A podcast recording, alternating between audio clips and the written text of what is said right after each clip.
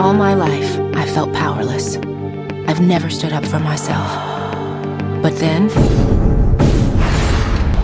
everything changed. You died, but you were reborn. By accepting all of who you are, you can be free. She's very self-confident, almost angry. This person doesn't like to play by all the rules. Amateurs. Dee says she jumps around like a cat. What should we call her? Catwoman. You heard of her? Oh, yeah. Hot. Black leather. Whip. I might not be a hero, but I'm certainly not a killer. Looking back on it now, dying was the best thing that ever happened to me.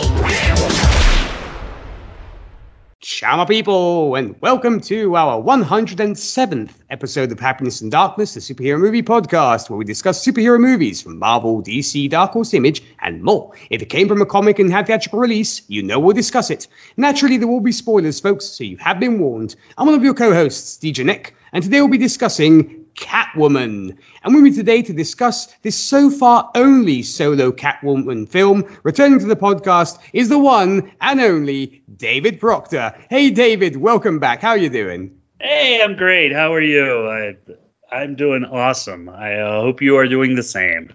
I'm doing wonderful, thanks, David, and it's super awesome to have you back on the podcast for sure. And I definitely admire your bravery for today's movie, and we will get into that as we progress. But first, of course, we are, of course, discussing Catwoman from 2004, directed by Pitoff who has only directed one other film, as he's known mainly as a visual effects director, and that film is Vidocq. I actually checked it out. It's an interesting kind of thriller, French uh, Revolution kind of story, but it's a little bit weird. The story was by Theresa Rebeck, John Brancato, and Michael Ferris. These two were also responsible for the screenplay alongside John Rogers, while the original score was by Klaus Badelt. An estimate put in today's money, this movie cost $144 million to make and made 118 million at the box office. So, saying flop, I guess, is a safe word when it comes to this movie. So let's get to first impressions here, Dave. Did you actually see this film at the theater?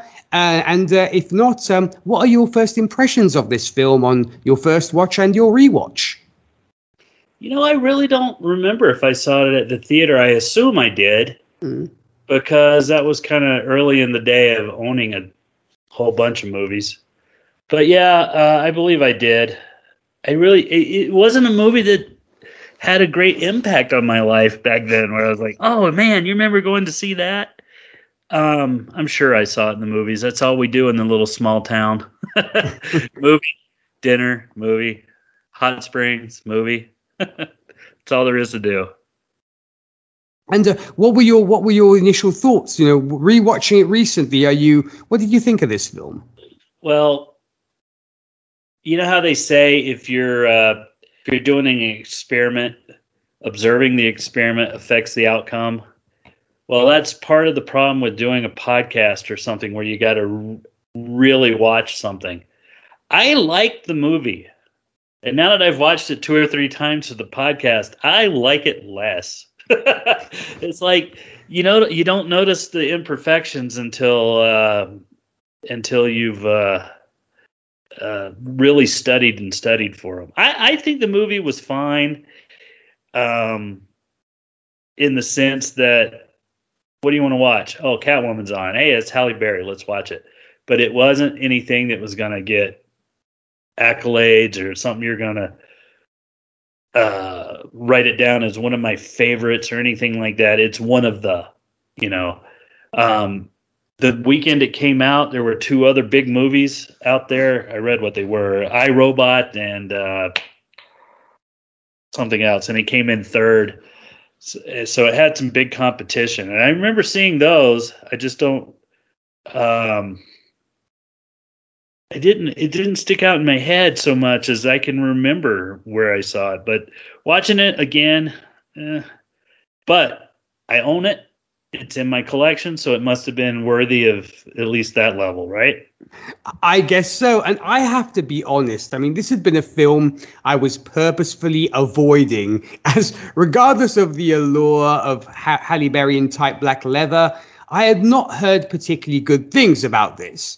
So this was actually my first watch. And I have to be honest, as beautiful and sexy and gorgeous and alluring Halle Berry does look like in this film, that is really all it's about. I mean, this film spends more time flattering and sexualizing Halle rather than actually giving us a compelling and good story. And to be honest, I'm not surprised that this film has been lambasted so much and is considered one of the bottom of the barrel films in the superhero movie realm. And I'm sure it probably did not help DC much at the time in 2004. Granted, a certain certain movies still had to come out, but yeah, I was not particularly thrilled with this one, I must say.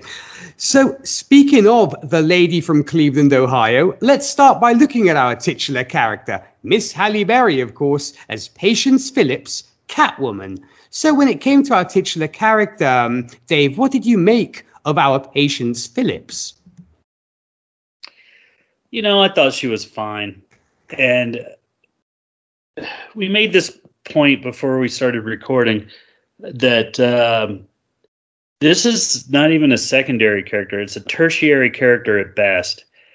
And you don't know if you're not a big fan of Batman and other DC comics, you're not going to know who she is. So I didn't know who she was. And you go in and you really don't know who she is coming out of it. And you're like, I think she was part of Batman. So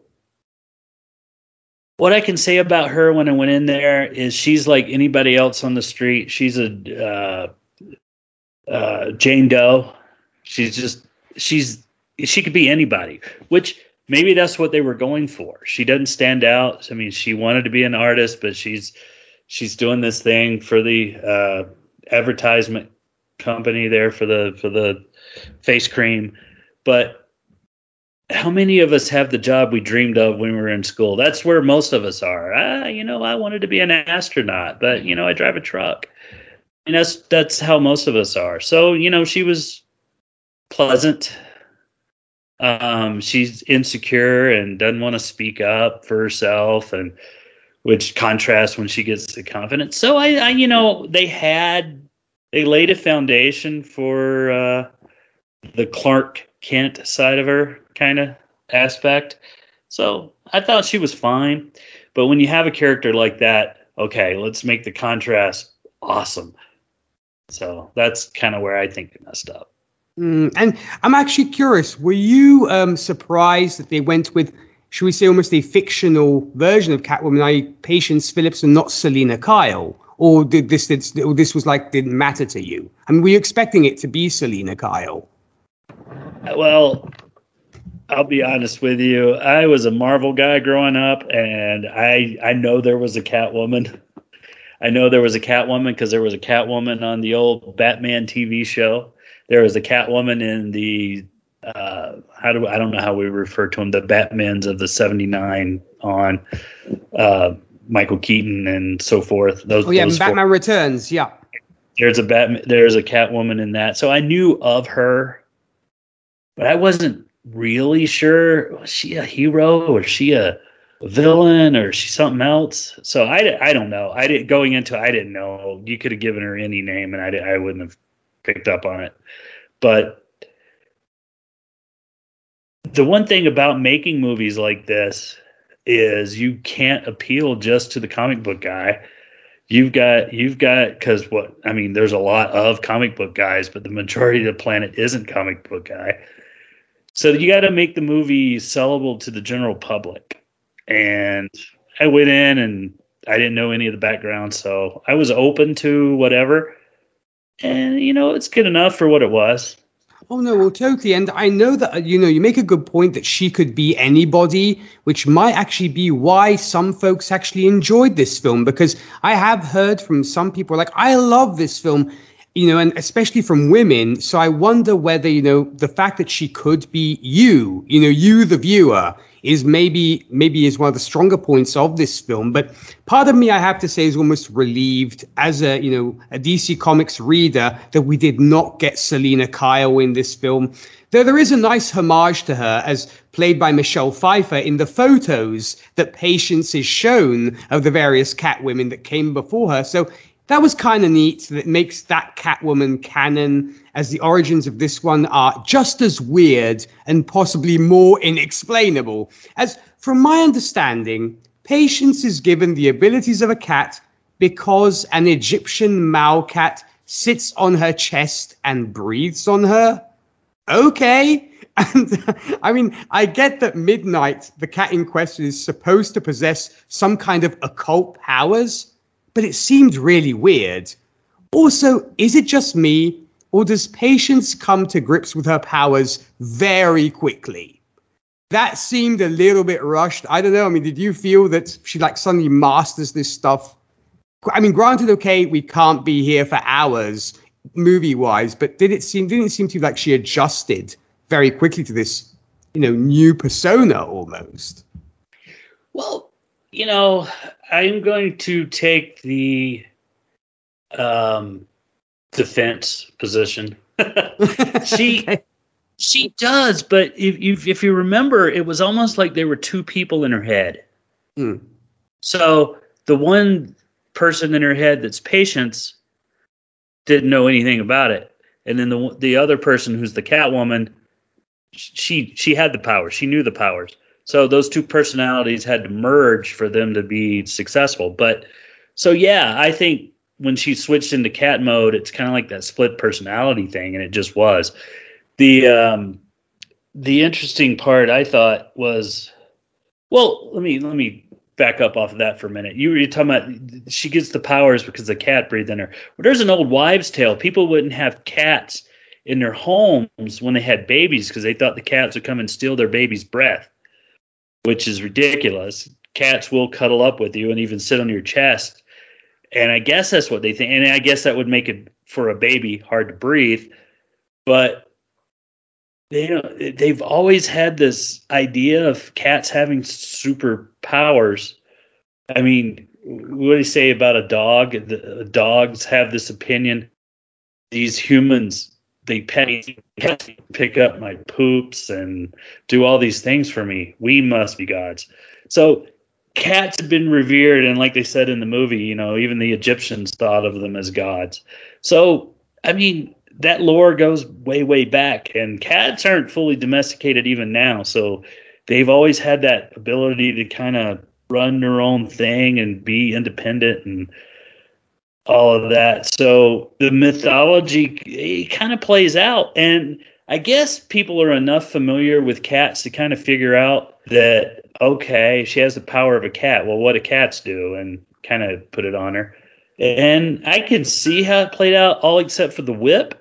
I can mm. see the cats. I've never seen a cat pick up a whip, but they do do weird things that you can't explain otherwise.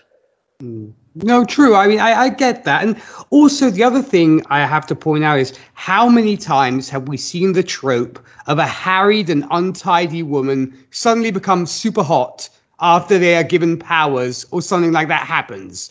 You know, recently we saw it in Cheetah from Wonder Woman 1984. Previously, obviously, we've seen it in things like Batman Forever. I mean, it was a bit of a trope, which I was like, okay, fine. You get the powers, and you're like, you go to being so untidy, and your hair's in a mess, and everything was to be slickly dressed, your hair's nicely done. It's like, okay, so you have to get superpowers to go from like kind of bum to hot. Okay. Other than that, I mean, Halle does do well with what she's given. And I do feel she does somewhat represent female empowerment coming from a woman who's like initially meek and mild, like you were saying, stuck in a job which she's not particularly happy with and is hoping to move on to bigger and better. And it was somewhat reminiscent of the journey that Selina Kyle goes on in Batman Returns without the psychotic breakdown. And it did seem that at first the writers, like you were saying, were going to go with the dual personality, as after her first and only heist, mind you, Patience returns some of the jewels she stole except I believe for the necklace and the ring, which she liked. But after that, the jewel thief of the side of the character is completely abandoned, and it becomes a quest for revenge. I'm like, okay, a little abrupt, but I suppose that works. And in the middle of all this, why not throw in a potential love interest, which ends up not working? And apparently, Patience tells Tom that she'll stay behind bars and Catwoman will continue to do her thing, which I'm unsure what that actually is. Is she going to fight crime? Is she going to steal? What's she going to do? And it's just not clear. And I suppose they le- want to leave it ambiguous, but I just did not get it. I mean, you start out as a thief, then you go on your revenge. It's like, make up your mind, gal. I'm not getting this. Well, one thing about cats, they're not consistent. True. They'll they they come up to you and pet me, pet me, and then three seconds later they're like, uh, "Stop petting me," and scratch you or bite you. But uh, there's all kinds of little things in it that were like, "What? Wait a minute, what?" Um, I thought she was attractive with the long hair, personally. Mhm. I was more amazed that her superpowers gave her the ability to professionally coif her hair. Not so much that she had, uh, you know, now she's hot because she's the cat. Now she she moves seductively and stuff like that because she's a cat. I get that, and it also took out her. Uh, it gave her a more bold presentation. So that that I I, I liked, but uh, I will tell you the outfit she made. First of all, and I'm going to bring up the whip again. She goes. She doesn't have anything to wear, so she goes and she's got a box marked uh, "dating emergency." All right, the leather jacket, the leather pants. I get it. This is something you're saving for something special. I get it. Oh, that's cool. But was the whip in there too? I mean, is is a whip part of your dating accessories? So if that's true, and I'm not trying to kink shame anyone, then there was a lot more to patience than they were showing too. So uh, she, you don't see her shopping for the whip. You don't see her making it out of the scraps of the leather coat, but she has a whip. So I don't know. That perfectly matches her outfit. It wasn't brown or something stolen from someone's uh, Indiana Jones outfit or anything like that. So, and she had a life. She has a weird one. But I will say, empowering. As far as empowering, okay, you got um, a woman in the lead. Her best friend's a woman. Um, the main bad guy is a woman. Um, she's a African American woman. Her best friend's Jewish. Um, her, um, or at least the actress is. I don't know what the character was. Um, and the main male lead is a descendant of uh, an indigenous family from South America, or at least her mo- his mother was. There's a lot of minorities uh, in this movie, a lot more than generally you see. So I can, I can say yay, but um, they also didn't make a point of any of that. They made a point of uh, the empowerment of the women because the uh, what's her Sharon Stone says, um, you know, something to uh, I, I'm a woman. I'm used to uh, doing things I don't want to do all the time or something like that. And um, so they, that was the only point they made. And I think I made this on uh, this point on uh, the Spider-Man uh, movie you and I discussed a while back there. I'm glad when p- people come out and go, man, I'm glad to see someone that looks like me in media. And not so super big on it being made the point of the media. You're kind of losing your, you're overshooting. I like to say, okay, they cast a black woman, they pat, you know, da da da da da da da. But no one made a, any reference to it. It wasn't part of her character. It didn't matter. I liked that. And the same with the cop. He's obviously advanced enough that he works without a partner and is trusted with. He didn't I mean he didn't even have a supervisor. Apparently, I mean you, you see him interacting with a couple of police officers. So he's to that level in the big city PD where he's trusted to be autonomous. So he's got some power and is a minority. And um, so I, I like I I can see the empowerment there, but I'm afraid the I needed superpowers to really be empowered. That that kind of blows it a little bit. But I'm trying to figure did it pass the Bechdel test? Were there discussions between two women that didn't talk about men? And I'm not sure it quite does because when Sharon Stone and uh, Halle Berry are talking about, and I keep, I'm going to go back and forth between characters and actors, but when they're talking about their conversation, they're discussing the husband, the dead husband, and the best friend and uh, Halle Berry. They keep talking about the doctor, and so I don't think it quite does, but I do think it for the time uh, and it wasn't that long ago, but it seems like it was. And considering what's come since, uh, I think uh, I think they did a really fine job in that sense. And I know I've gotten off the question, but uh, there are. I'm trying to bring out the good points because there are so many bad points. Well, you know what? We appreciate you defending it because, you know, I know I'm sure there are a few listeners out there who really enjoy this film, Dave. So I'm sure they appreciate you for cr- find, trying to find the the positive points while I'm almost tearing it down. So I'm sure it, it makes for a balanced conversation. Well, you know, I can, I can, I can, I can see the good, I can see the bad, but I own the movie. Exactly. Like I said, it made it to my shelf. So when my wife says, "Why did you buy that movie? It sucks." Well, I got to have an argument. right? Well, look, I've got Green Lantern on my shelf, and folks don't understand why, but there you go.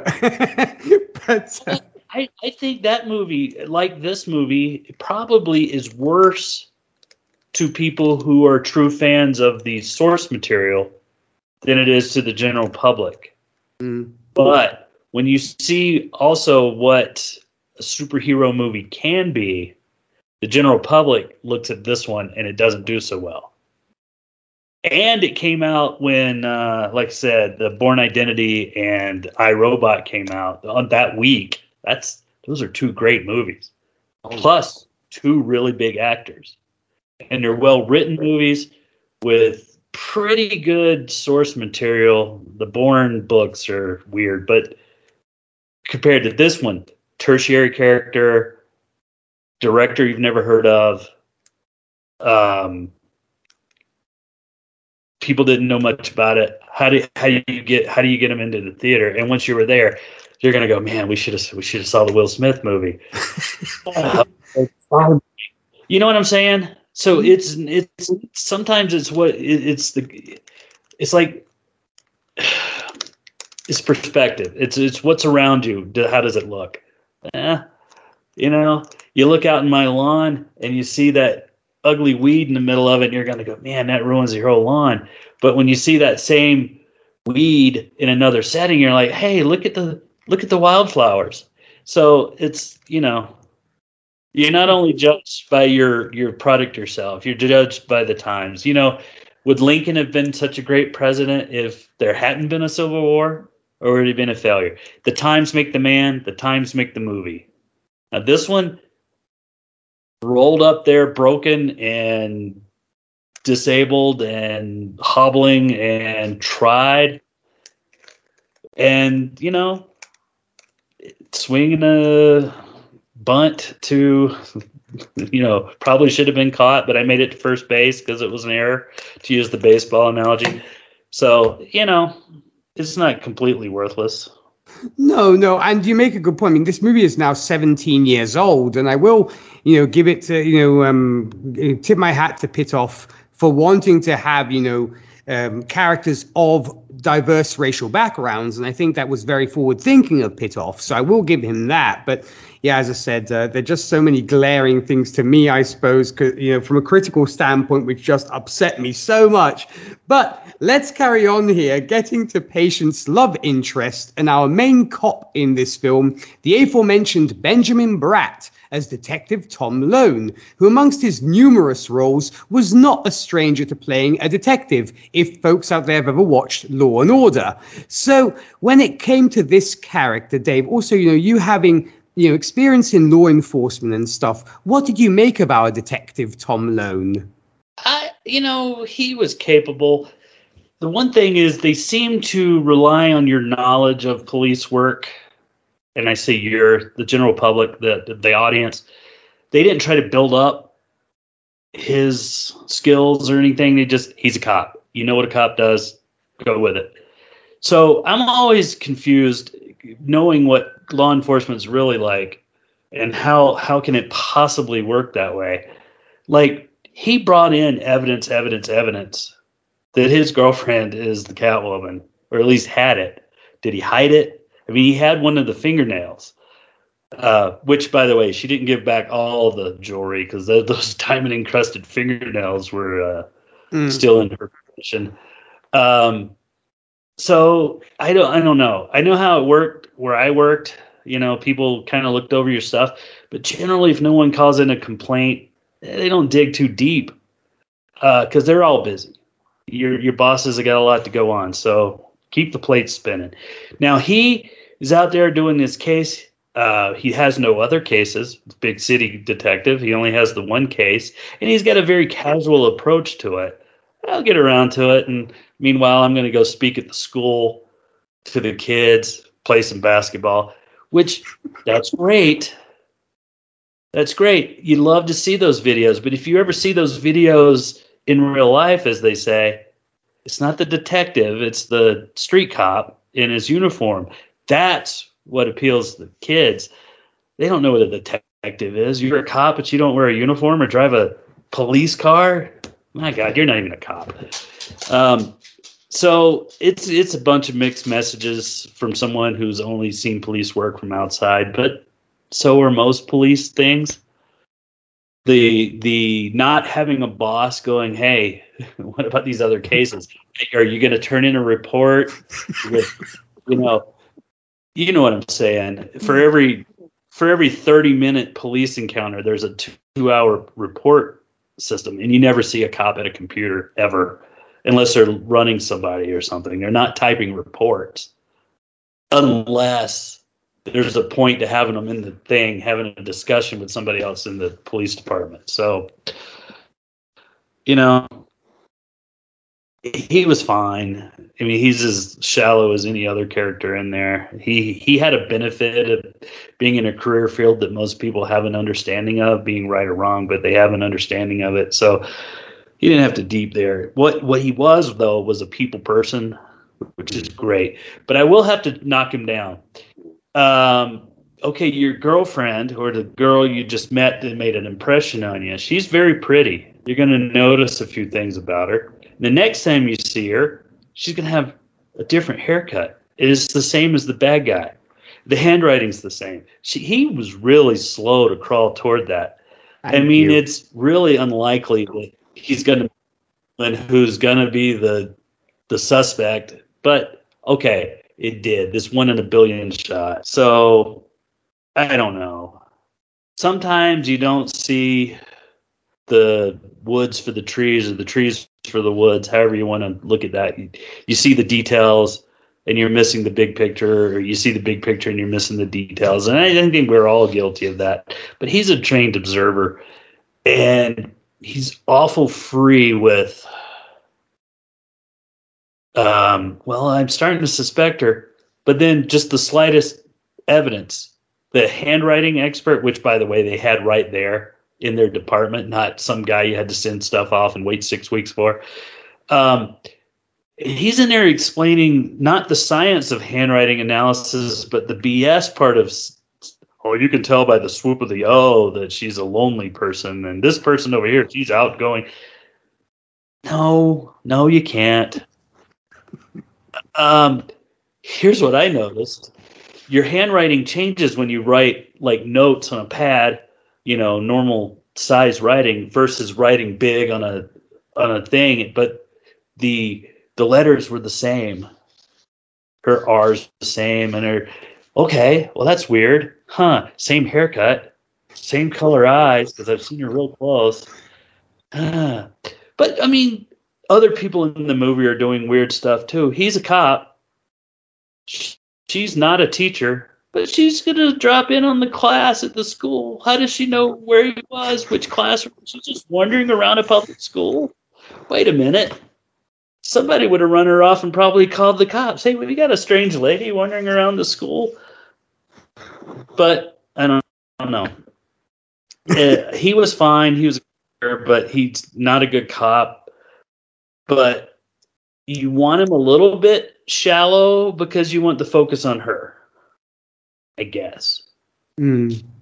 True. Well, you know what? Thank you for making those points because I think you were the right you're the right guy for this episode for sure, Dave. Because just like you were saying, Tom is so slow at putting things together when figuring out the Patience and Catwoman are one and the same. Like you were saying, the the word sorry, which he she had written on both the coffee cup and the bag of jewels, I was just like, dude, you can't pick up on this sooner. Also, why even go to a graphologist? As it's clear that it's Patience. You just have to even look at it, even to the naked eye. And somebody who's not studied graphology, you can tell it's the same hand that wrote the both sorry notes. So, also, I have to say that wasn't particularly smart on Patience's part either to write it on both things, but whatever. But you'd think Tom would have picked up on that sooner. And other than that, you know, he does a good job as a cop, I find, and I get the writers intended for Patience to be the one to take down Laurel and Beau-line, but it does seem like he's pretty much duped by Laurel when it comes to the murder of her husband, George, which I suppose might be a credit to Laurel being a master manipulator and Tom being a little inept. Other than that, you know, he's just standing around and looking handsome. I mean, I get it. Benjamin Bratt is a handsome man, but he doesn't really get to do much other than those few cat and mouse games between him and Patience, you know, which could have been more of a focal point in this film, but I feel it was so sacrificed in favor of Patience going on a revenge. Yeah, and I have to ask you this. Yeah. He had both of those pieces of evidence. Mm-hmm. And he's going to just go to the handwriting expert how about lifting prints? How about any of I, the other evidence? Or maybe I don't I don't know. I don't think in 2004 the DNA uh, levels were right. I don't know if you could have done a DNA trace off paper like that, like you can now. I mean, you can find one piece of skin if you if you get lucky uh, on a piece of paper you know she drug her hand across as she wrote on um, you'd probably. I mean, yeah, I know. I'm I'm trying to get into the movie cop too. Uh, you can get those test results back in a couple hours. It would have been six months, but get them tested. The fingerprints we could have we could have we could have probably we know well Catwoman was wearing things on her fingers. I don't know if she's leaving a lot of handprints, but I would have tested it, you know. So Oh, oh, you froze up there for a second. But uh, yeah, there's a lot of things he was leaving short. But I also think that uh, my my family hates to watch cop movies with me, or army movies, or EMT movies, because I'm always like, oh, that's not how it works. But okay, if you're gonna be, there's enough cop TV shows on where all of those tropes come in. You got to throw them in here too then. Or you do what they really do in a big city like that and you get a, a real forensics team out there and you go over it and they just call the detective and say, hey, this is what we found. Huh. okay. But what are you to do?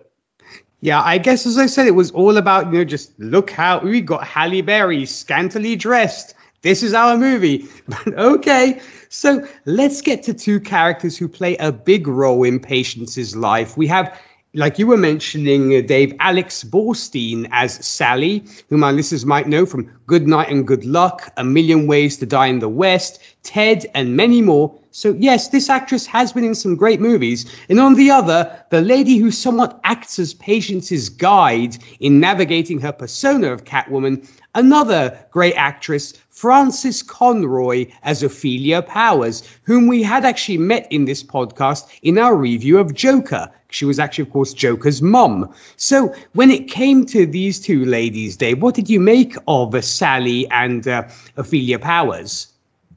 Well, let's talk about Sally for a second. Sally's that friend that you have in movies that, for the things that take place in your head, you can't do that. Oh, you can do soliloquies in a movie, but it really usually doesn't pay off. So you got to have her talk about things. And Sally's a good, a good representation of that. She's this very simple character, but the actress Alex, she Lois Griffin. Um, she's uh, Miss Maisel. Uh, she's the I forget her character's name in that, but she's been in some great stuff, and I, I really like her. It's very versatile. They probably could have got a lot more out of her had they wanted to, but I think she was pretty early in her career at that point, so maybe they didn't know what they had, you know. Mm-hmm. But um, I really like her, um, and I, I think she was fine. She's I the, the thing that bothered me about her most, she's a career woman in this firm, just like Halle Berry is, or Patience is. And her main job is to land a husband. That is an old trope that mm-hmm. maybe in the '60s was accurate. Um, I don't think in 2004 that was great, and it knocks down that empowerment one notch that we were talking about. The one of the few redeeming values of the movie. So, gosh, yeah, you got two females on the on the side of good leading the movie. You got a female leading the other side, and you're gonna make one of them a one out of the three uh, just just out to find a man. Lord Bechdel test out the window, gone. So I don't know. She was fine. She she she filled the role. Uh, Ophelia, by the way, great comic book name. Yes. And by the way, her weirdness goes a little deeper than on the surface. You notice who doesn't just put a tag on their cat? They roll up a piece of paper and put it inside her collar. And who but Patience finds it? Right. And it pops right out with the woman's name and phone number on it. I have a dog that I love like nobody else, and her collar says Callie Lou and my phone number. That's it. Not my address, not my, you know, resume, none of that. I'm like, wow, that's crazy. But you need her to go and see and figure out what's going on with her. And Ophelia apparently knows and she's I guess she she provides that for the movie, but maybe it's my personality. I don't know, but I I don't think I would have been intrigued enough to come back for the second visit with her. so I don't know. I don't know how Halle Berry is, but she is the only source of information.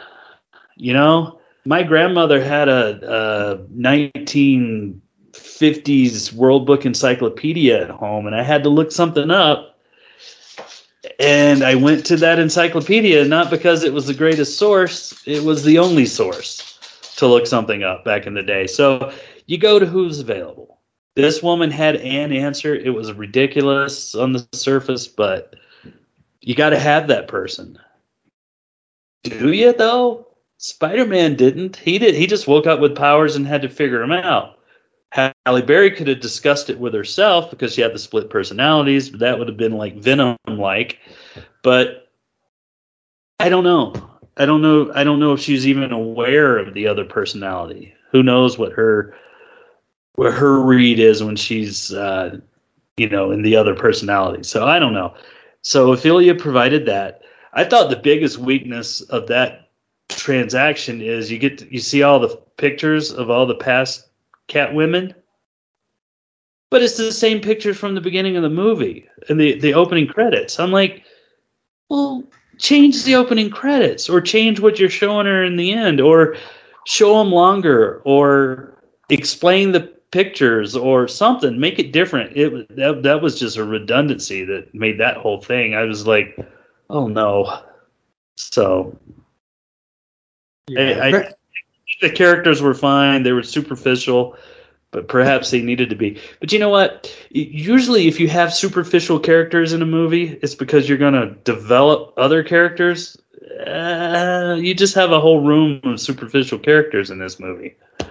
Yeah, very much so. I mean, and if my, you know, co-hosts from Gold Standard, Rachel and Zan, were here, they would be agreeing with you 100%, Dave, because I think the big problem of Sally is literally that, is that her existence seems to be defined by the men that she wants to date and by men and not by the person that she is, which, like you said, is a very, very old trope from way back when. And but but she did remind me a little of the relationship between Peter Parker and Ned in the MCU films, as Sally is literally Patience's bestie, and though we you know don't get too much of them together, it's clear that she is pretty much the only friend that Patience actually has, which goes beyond the office and. I guess they avoided Patience going to Sally with her whole Catwoman deal by making Sally sick due to Beau-line.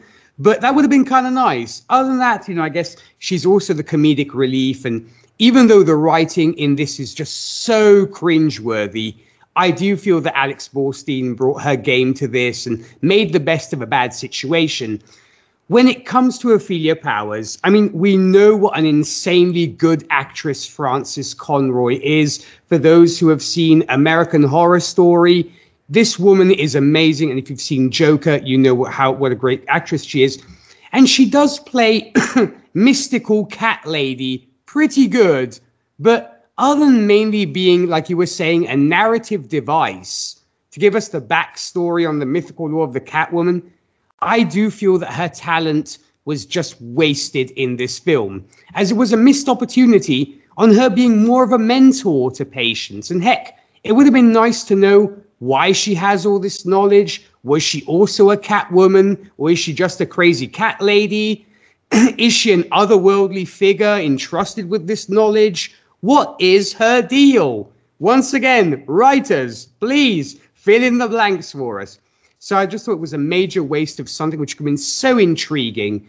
And yeah, you just there are just so many questions. I get you have to be enigmatic. It's like, oh, who is this woman? Why does she know this stuff?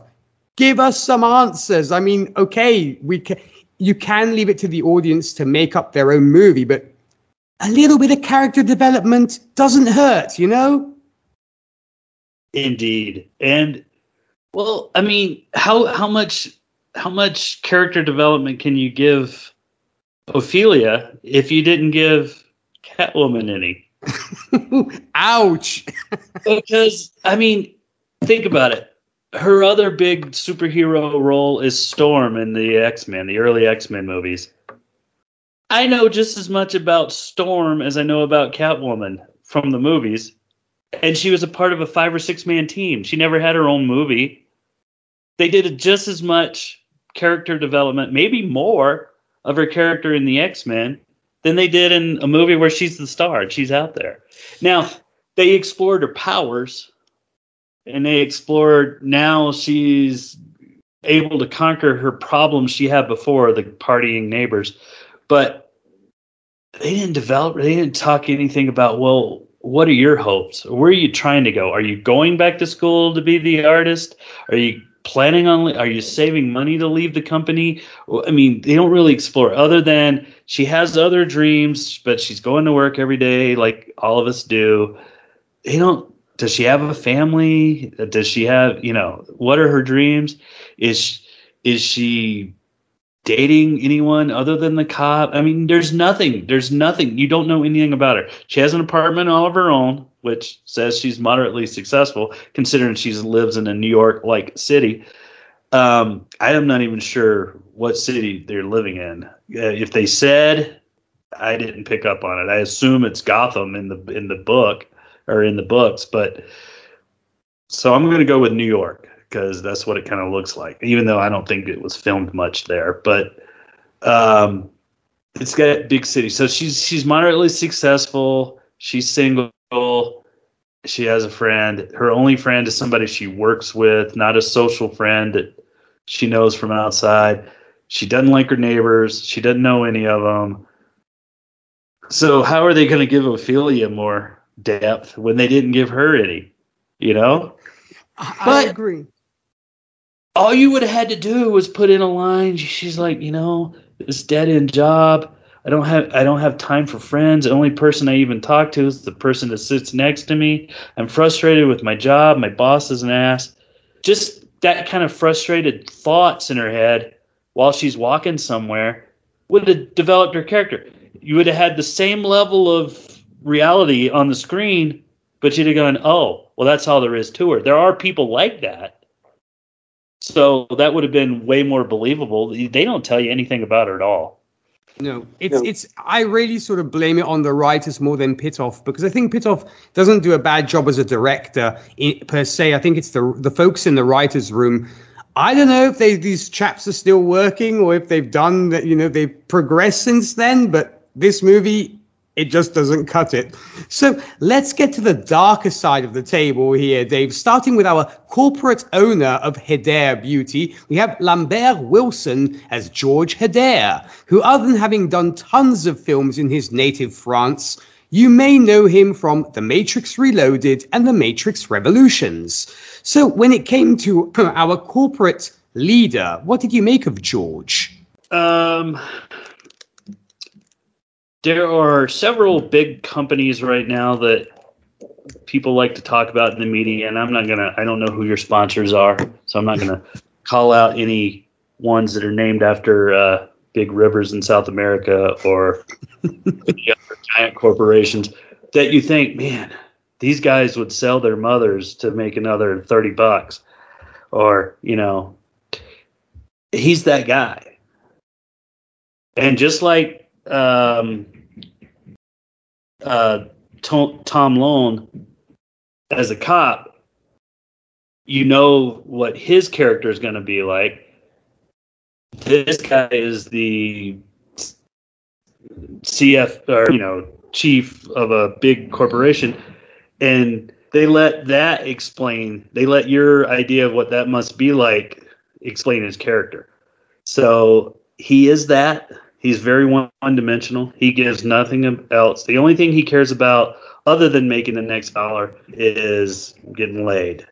He's got his girlfriend. He's hired a young, a young impressionable, and does the whole what not to do PSA for HR.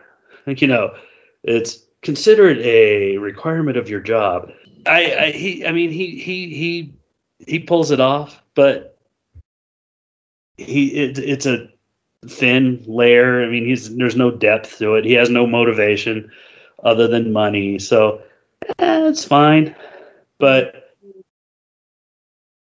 it, it's not memorable. You know. yeah, totally. I mean, because he's obviously certainly not the villain of this picture, and he's definitely more of the fall guy when it comes to this film. But he's definitely not a nice guy either. And I did like the point that even though you might not be the nicest guy, it, you're not necessarily the villain either. Because there are, of course, people in in life that we've encountered who might not be the most pleasant, but they're not evil. And I like that, you know, at least appreciate this of, from the writers and Pitof that you have a guy who's very just just nasty, but he's not a murderer and he's not a, a you know a, a criminal. But he's pretty much like you were saying. I agree. He's your stereotypical corporate boss who's just incredibly dismissive of his staff and it's all about profit.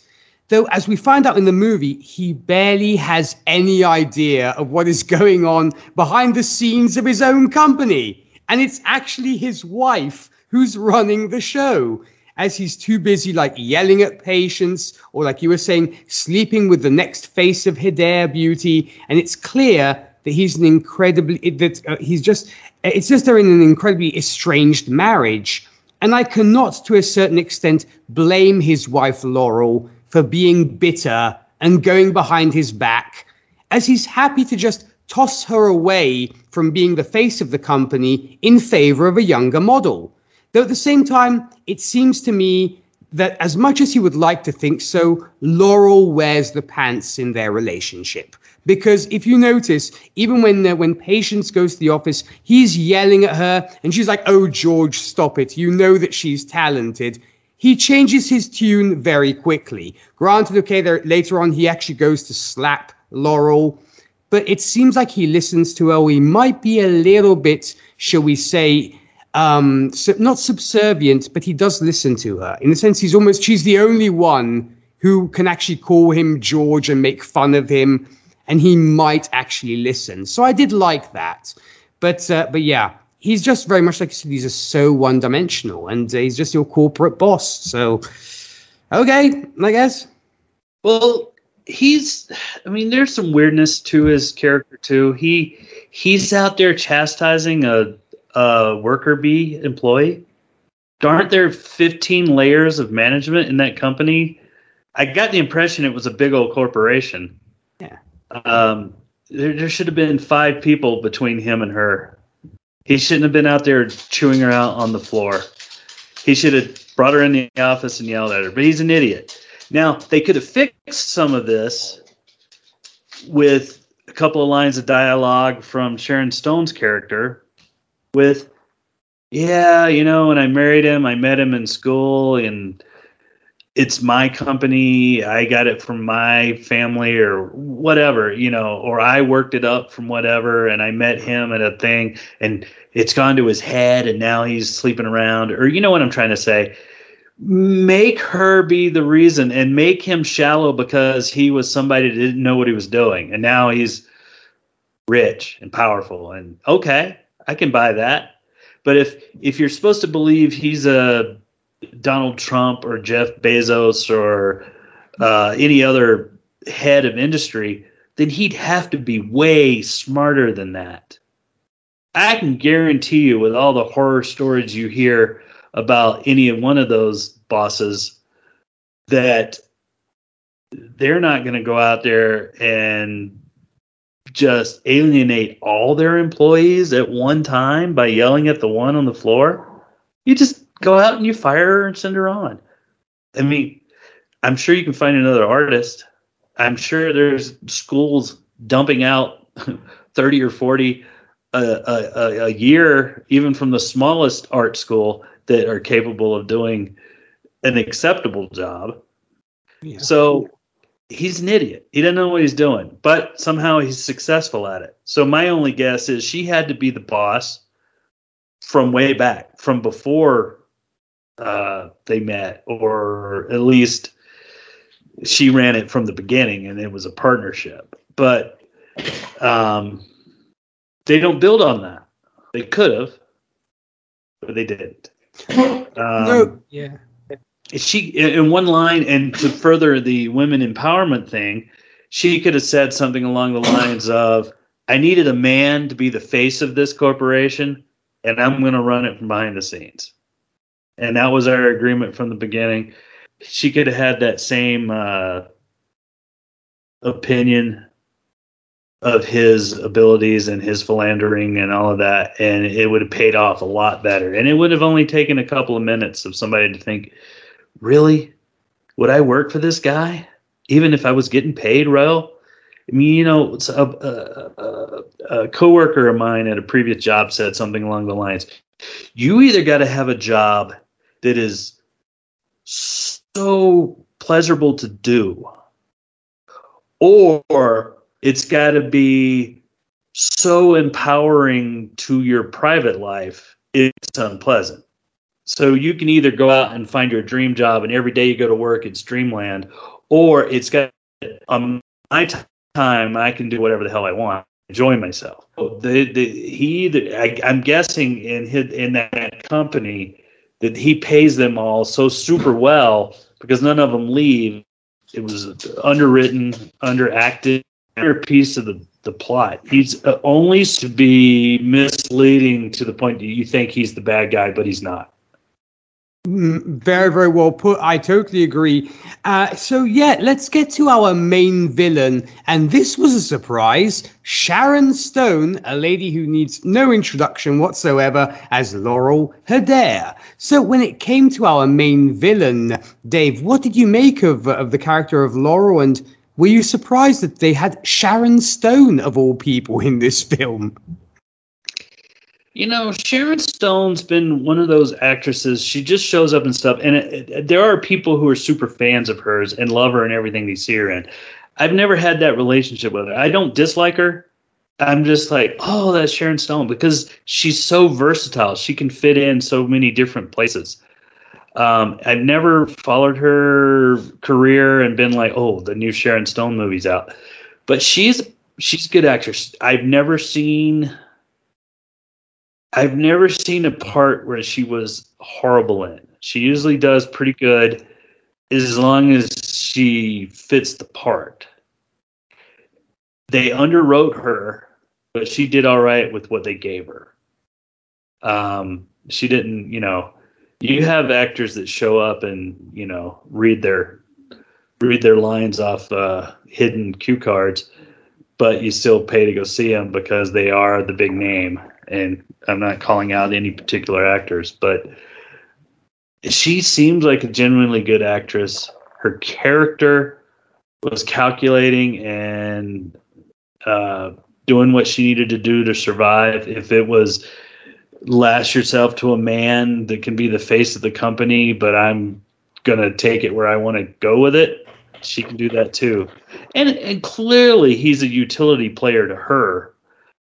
Um, he keeps she keeps him around. I don't know if that's because it's his money and she needs him to keep the company going, or is it some other reason? But clearly, that company's only successful because of her. Clearly, because we've already discussed he didn't do it. He doesn't have the skills to do it. He couldn't run a, a shop on the corner with three employees. So she's clearly she's clearly keeping all the plates spinning. Now, she's over 40 and frustrated with certain things, and I think she's ready for that next level, and she's maybe frustrated with not being there before. Um, she's she's frustrated with you know getting older and all that. I get that. That was an important part. Um, of her character but she she she wants to be successful and she's decided i'm going to finally i'm going to do this whatever no holds barred. And she's very calculating. She's quick on her feet. She catches catwoman in her house. She doesn't shoot her. And instantly she's already got a plan cooking and she's all right i'm going to frame catwoman for the murder of my husband. I mean clearly she had to think of it right then because she instantly switches into cooperation but not really. So I liked her. They wrote her better than most of the other characters in there. Um, and it didn't take that much because she's not on the screen as much as Halle Berry's character. So clearly there was somebody that knew how to write. Exactly. the actress. So yeah. I yeah, I think her.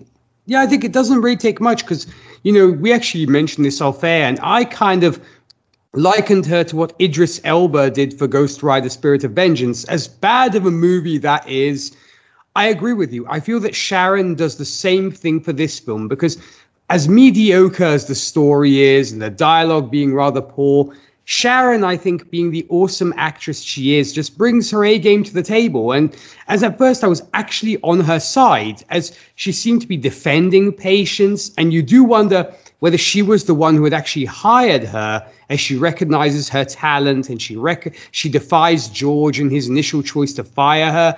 And you could have almost had a kinship there because both of them are in a situation where you're literally a woman in a man's world where, you know, sh- um, Laurel has to, you know, kind of do everything from the shadows and run the company because she is a woman. I think the, the, the point the movie is making is it's a it's a man's world And so women have to do everything in the dark, if you will. And Catwoman obviously is free when she's at night, and maybe that's the whole thing. Maybe I'm getting a bit pretentious here, but maybe it could just be that is that women have to do everything in the shadows and show their power in the shadows. So it could be that there could have been a kinship for both being struggling women trying to find their feet and be recognized. But other than that, um, she's the only one who has no qualms also t- talking back to George or defying his decisions. And she made for an interesting villain. As it, she's clearly a master manipulator, like you were saying. But I did find that the concept of butylene makes your skin hard as granite a little bit weird. Because if you have face cream that makes your face almost literally indestructible, I was like, wow, okay. And uh, where did she learn how to fight? I mean, I guess she, you know, obviously was a model, an ex model, and so kept herself in shape. Maybe she had a personal trainer. I don't know. Because when she's fighting Catwoman, you're like, wow, she really has some skills. So you think that it would have been, you know, even a throwaway scene of her kickboxing with her personal trainer. You're like, okay, I get it. She blows off steam by kickboxing. It would have been as simple as that. But because uh, she gives Patience quite a run for the money, uh, for money when it comes to their showdown, and she's so ruthless and she's psychotic. And to Sharon's credit, she plays this role to perfection. And I suppose it is a bit tired, the whole concept of you're getting old, you're losing your looks. It almost might be a criticism towards the fact of you're still valuable or you're still a wonderful uh, woman, even if you're no longer 21. So I, you know, she was obviously chasing the fountain of youth, and I get that. And it, it and I think it maybe had it been written better, it could have been a great commentary on models getting older and struggling with the fact of finding work as they get older because they're maybe not as gorgeous as they used to be, or as young as they used to be, or as shapely as they used to be. It could have worked, and I get that. But the only, I, I mean, Sharon did a fabulous job. What I just did not get was you have a cream that makes your face like punchable, and you can take punches. All right, I mean, that was just that was just really kind of just kind of took me out of the film.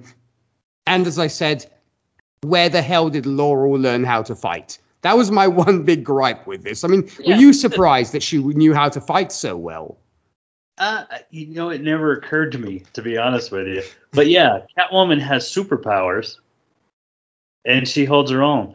And they could have fixed it um, so easily. There's a scene where Sharon Stone's staring out the window, and she looks at her husband getting in the car with the the model, even though he was supposedly at the factory. Um, that they could have put her in workout gear and had the trainer like, well, after this workout, I got to go do other stuff, and and that that was all it would have taken, or uh, a, a, a, martial arts gi or something that suggests fighting. You're right. So yeah, I I missed that myself, but uh, yeah, okay. Your skin's so hard it doesn't even show the impact of the guy's fist I mean, doesn't even move your head. If I punch a marble statue, it's still going to move it. I might break my hand, but it's going to move it. They're not super massive, but I can still talk and my skin can move for that. Wait a minute. Wouldn't it crack? But yeah, you're right. It's ridiculous. It's a ridiculous premise, and they could have done that better too. Uh, I don't. I I would have sat down you, you, there had to be two or three people on the crew of this movie and going, "What? what? I don't, I don't, I don't get it. It just makes her face hard." Well, okay. When skin gets hard, it turns into leather. When he hit her, it should have made a big dent, is what it should have done. Or it turned it into marble. Then yeah, she couldn't talk. Yeah, no, I, I, yeah, I'm a problem with that. Now her insecurity about her age and so forth, that's natural. Even ugly people uh, get. Uh, speaking as an ugly person, uh, you you still worry about your uh, your looks to a to a point. Maybe it's not your your oh my gosh, I'm not as awesome looking, but oh, my hair's getting thin, or I'm putting on some pounds. Everybody has that deterioration fear. So that seemed pretty okay. And I know feminists might frown on somebody making looks so important in her life, but she's in an industry where looks are the business. So I, I'm okay with that. And it speaks to the fact that how how many sixty plus actresses are there in uh, uh, Hollywood that are still getting leading roles?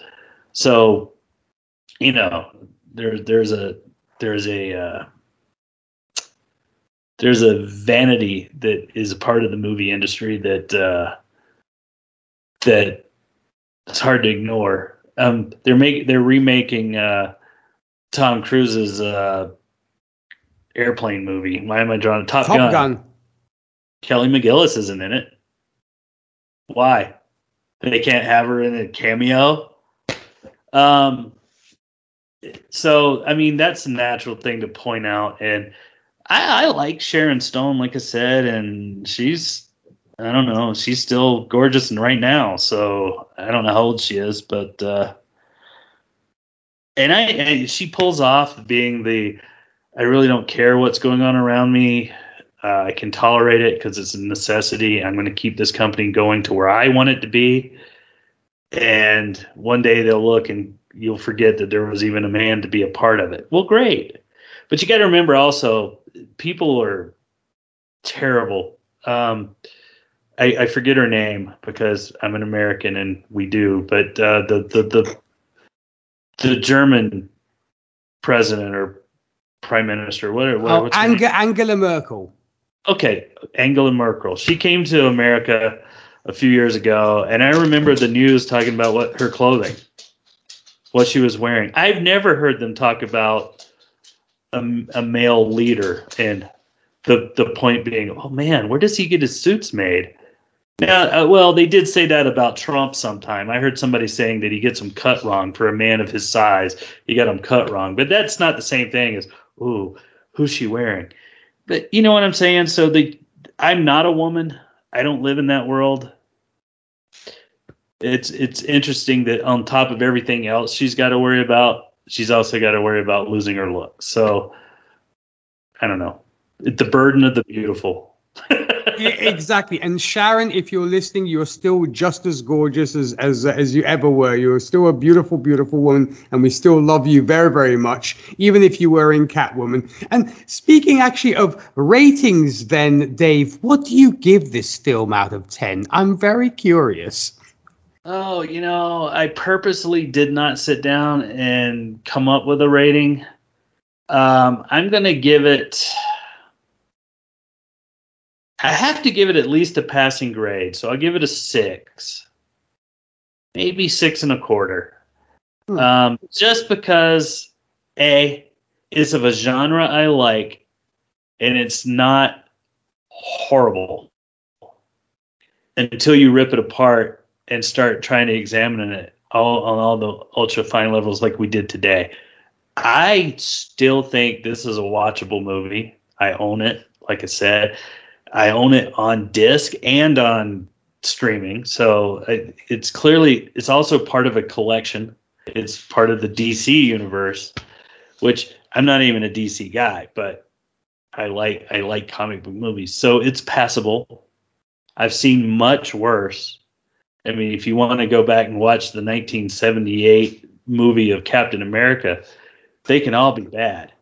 And even Marvel's Marvel's presentation of that year was the uh, uh, the aborted Punisher movie with uh, John Travolta in it, and I can't even remember the actor that played the Punisher. Um, I wrote it in my notes though because I thought it was a good point. Um, not important, but uh, so I mean, they were building to something. No one has decided at this point what a a uh, superhero movie or comic book movie is supposed to be. Superman came out in 1978 and sort of set the uh, set the set the bar pretty high. Special effects in this movie wasn't quite up to that, even even though this is a couple of decades later, because some of that stop action stuff was let me down a little.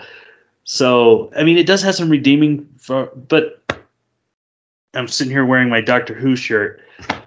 I love Doctor Who, even the classic Doctor Who, and there's no show with worse effects than classic Doctor Who, but I still love it. So I can forgive a lot of stuff in a movie of my chosen genre. Uh, but it's not great. It's not a great one, but there's worse. I agree, but you know what? I think the big difference also with Doctor Who in the classic is you can almost forgive it because this it's the story that drives it all, and That's the special and the special effects in inverted commas are almost an extra because I think the the beauty about Doctor Who is even the old stories is that the, the dialogue is great, the acting is great, so it almost is like you know, okay, the the the special effects are what they are. They are forgivable. There are some there are some terrible Doctor Who episodes, but I think what redeems it is the stories, which is why you almost forgive the the, the wonky effects. Here, I think you, I believe when it came to the Punisher, you were meant you were referring to Thomas Jane, who was yeah. in that. Uh, Uh, who was in who we actually reviewed that film and it was actually a it was that's a, that's a, another curious movie that we that we discussed. But yeah I you know Thomas Jane you know we could go on a whole tangent about what I feel about uh, what Thomas Jane did when it came to the Punisher character. But I agree with you. I'm a, I'm actually going to give this a passing grade myself. It's a six and a half out of ten. And as I mentioned when it came to Spider-Man 3 if you are with your buddies and you can meet up and everything else and you can order like pizza or like chicken wings or whatever part of the world you're in you can you can do like a back to back you watch spider-man 3 you watch catwoman throw in green lantern even and you can just and if you can consume adult beverages it'll be a heck of a night because you'll be watching these movies and enjoying company with friends. You know it's not the dark knight rises it's not citizen kane it's entertainment. And I think what I will give this film, like you were saying, we're looking at it through a critical eye. If it's you want entertainment, it's definitely entertaining. It's not a boring movie. You're not going to be yawning while you watch this film. It is entertaining. So if you want just pure popcorn entertainment, I think Catwoman very much fits that mold. So it's six and a half out of ten for me. So let's get to recommendations here, Dave. Did you have any comics you wanted to recommend or anything tangential to Catwoman that you think you think folks should check out if they've watched this film? Not really. Um, I think she is a minor enough character in every other thing. It was weird to make a movie about about her. I mean, she's a that character is a feature in the old Batman TV show from the '60s. She's a she's a feature in the uh, the Batman's uh, from the 70s and 80s. So I recommend any movie, like any show like that, that has her in there, and uh, she can be a good utility hitter. Um, come to work, and as we saw in the uh, the Batman of the 80s, she can be swung either way as good or bad. She's kind of her own boss. She doesn't fall into a mold, which people of today uh, uh, gotta respect. But I don't, I can't name a specific comic or anything where I think she's been fluffed out. And I don't know enough DC to really even know if there was, was there ever just a title of Catwoman comics. I imagine she's always just been a recurring, uh, uh, pawn for uh, Batman. So, you know. I no, I, I agree. I mean, I do think folks definitely do check out Batman Returns, of course, with Michelle Pfeiffer, of course, as Catwoman. And in the upcoming Batman movie, which will be coming out next year, 2022, we'll be having Zoe Kravitz playing this character. So I guess we'll see what Zoe can can make of uh, of uh, of Catwoman. But uh, comic book wise, if you do want to check out more about Catwoman on the printed page, I would suggest you check out the Catwoman series, Volume 2, issues 12 through 19, entitled Relentless. In this series of stories, Catwoman finds out that being a Robin Hood to the people of Gotham's East End can gain her the enmity of Gotham's vilest villains. And in this collection, Black Mask takes his revenge out on Catwoman by striking at those closest to her, including her sister and her friend Holly. Characters obviously are forced to make unsettling decisions in this gripping collection, which is written by Ed Brubaker with art by Cam Stewart and Javier Pulido. That's Catwoman Relentless. So, of course, dear listeners, if you want to be like the wonderful Dave and join us here on the show to discuss a movie of your choice, feel free to shoot us an email. That's happinessanddarknesshow at gmail.com. We also appreciate your thoughts and feedback. You can reach out to us also at happinessanddarknesshow at gmail.com. Feel free to show your support by giving us like on Facebook, where you'll find us as Happiness and Darkness. Follow us on Twitter, we're at High Darkness Pod. Also, if you'd like to support the podcast and feeling generous, you can check out the great tiers we have going on on Patreon. There you'll be able to pick films that go outside of what are considered regular superhero movies, or even just films inspired by comics like 300, or I Kill Giants, or Death Note, or even films which inspired comics like the Aliens franchise, Robocop, Terminator, and more. Check all that out and join our army of patrons. Head on over to patreon.com slash happiness in darkness. And when it comes to you, Dave, where can our listeners find you and the wonderful things that you do? You know, I've been toying with get out there in the public world more and more, but uh, so far all I have is an Instagram and a uh, Facebook. Um, David K. Proctor. Um, I'm out there. I've made a couple of friends through the few podcasts I've been on and so forth. So I appreciate it if I see somebody that has that. I wish when they did friend requests on those formats, though, they would I, I would have an idea who they were, because sometimes from my previous career, I don't naturally slide toward just letting people in see my private thoughts, which begs the question of why do you put your thoughts out there then? But yeah, I've I've I've I've enjoyed the contacts I've made in this little world, and uh, uh, so I'm out there if you want to find me, but uh, I'm not as prolific as most. Well, folks, definitely check out the, the the great things that, of course, Dave has done. He's, of course, been on multiple podcasts aside, of course, from this one. You can hear him on, of course, on Next Stop Everywhere. And big shout out to, of course, Charles and Jesse from Next Stop Everywhere. When it comes to me, for you country music lovers, I do host the radio show Whiskey and Cigarettes, where we play all sorts of country under the sun. For more information about that, visit our website, whiskeyandcigarettesshow.com. Podcast wise, if you to check out our other project, Gold Standard, the Oscars movie podcast, where with co hosts Zan Sprouse and Rachel Friend, we're reviewing all the movies that won the Oscar for Best Picture from 1927's Wings to present day. You can find us on Facebook and Twitter. Also, if you are of the Instagram persuasion, you can find out all the crazy stuff I get up to on Instagram by following me on DJ Nictogram. And speaking of uh, Charles Skaggs, him and I can be found on both the Fandom Zone, where we uh, talk all superhero TV shows. We wrapped up Loki on there and have now switched over to Titan Talk, the Titans podcast, where we're discussing the latest, latest season of Titans and the upcoming season of Doom Patrol. And when it comes to this show, next time, speaking of dual personalities, we will be taking on the 2021 Andy Serkis film Venom Let There Be Carnage. That said, when it comes to you, Dave, it's always a joy having you on the podcast, and we definitely look forward to having you back very, very soon. So thanks again for your time. I appreciate you having me. You're you have some of the most fascinating podcasts that I've ever listened to, and you're one of the most fascinating people. Every time we get together to do these podcasts, we have as much unrecorded as we have recorded, where we're talking and finding out things about each other. I think that's wonderful.